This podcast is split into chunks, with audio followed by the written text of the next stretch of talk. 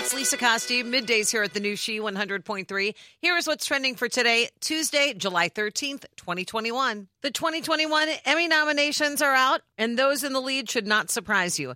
Netflix is The Crown, and Disney Plus is The Mandalorian, tied for a leading 24 nominations each, followed by Marvel and Disney Plus's WandaVision with 23, and Hulu's The Handmaid's Tale with 21. Cedric the Entertainer will host the 73rd Primetime Emmy Awards on September 19th on CBS and Paramount Plus. They say everyone has a twin, and that includes famous people. Have you heard about Taylor Swift's doppelganger? There is a TikTok user who goes by the name of Ashley, and she's made a name for herself because she looks nearly identical to Taylor Swift. She's posted videos of herself lip singing to Taylor's music, and last week she went totally viral with a clip showing how she's doing laundry in her bathtub because she doesn't have a washer or dryer. Fans cannot help but notice and are posting comments like, this should be illegal. And Taylor Swift is going to be like, when did I make this video?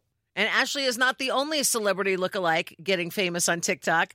Folks who look like Rihanna, Jennifer Aniston, Jim and Pam from The Office, and many others are all raising eyebrows on the social media platform. Let's find out what Taylor has to say. We're sure she'll make a comment soon. And today marks a day in music history. In 1985, Live Aid concerts were held at Wembley Stadium in London and JFK Stadium in Philadelphia, raising over $70 million for African famine relief.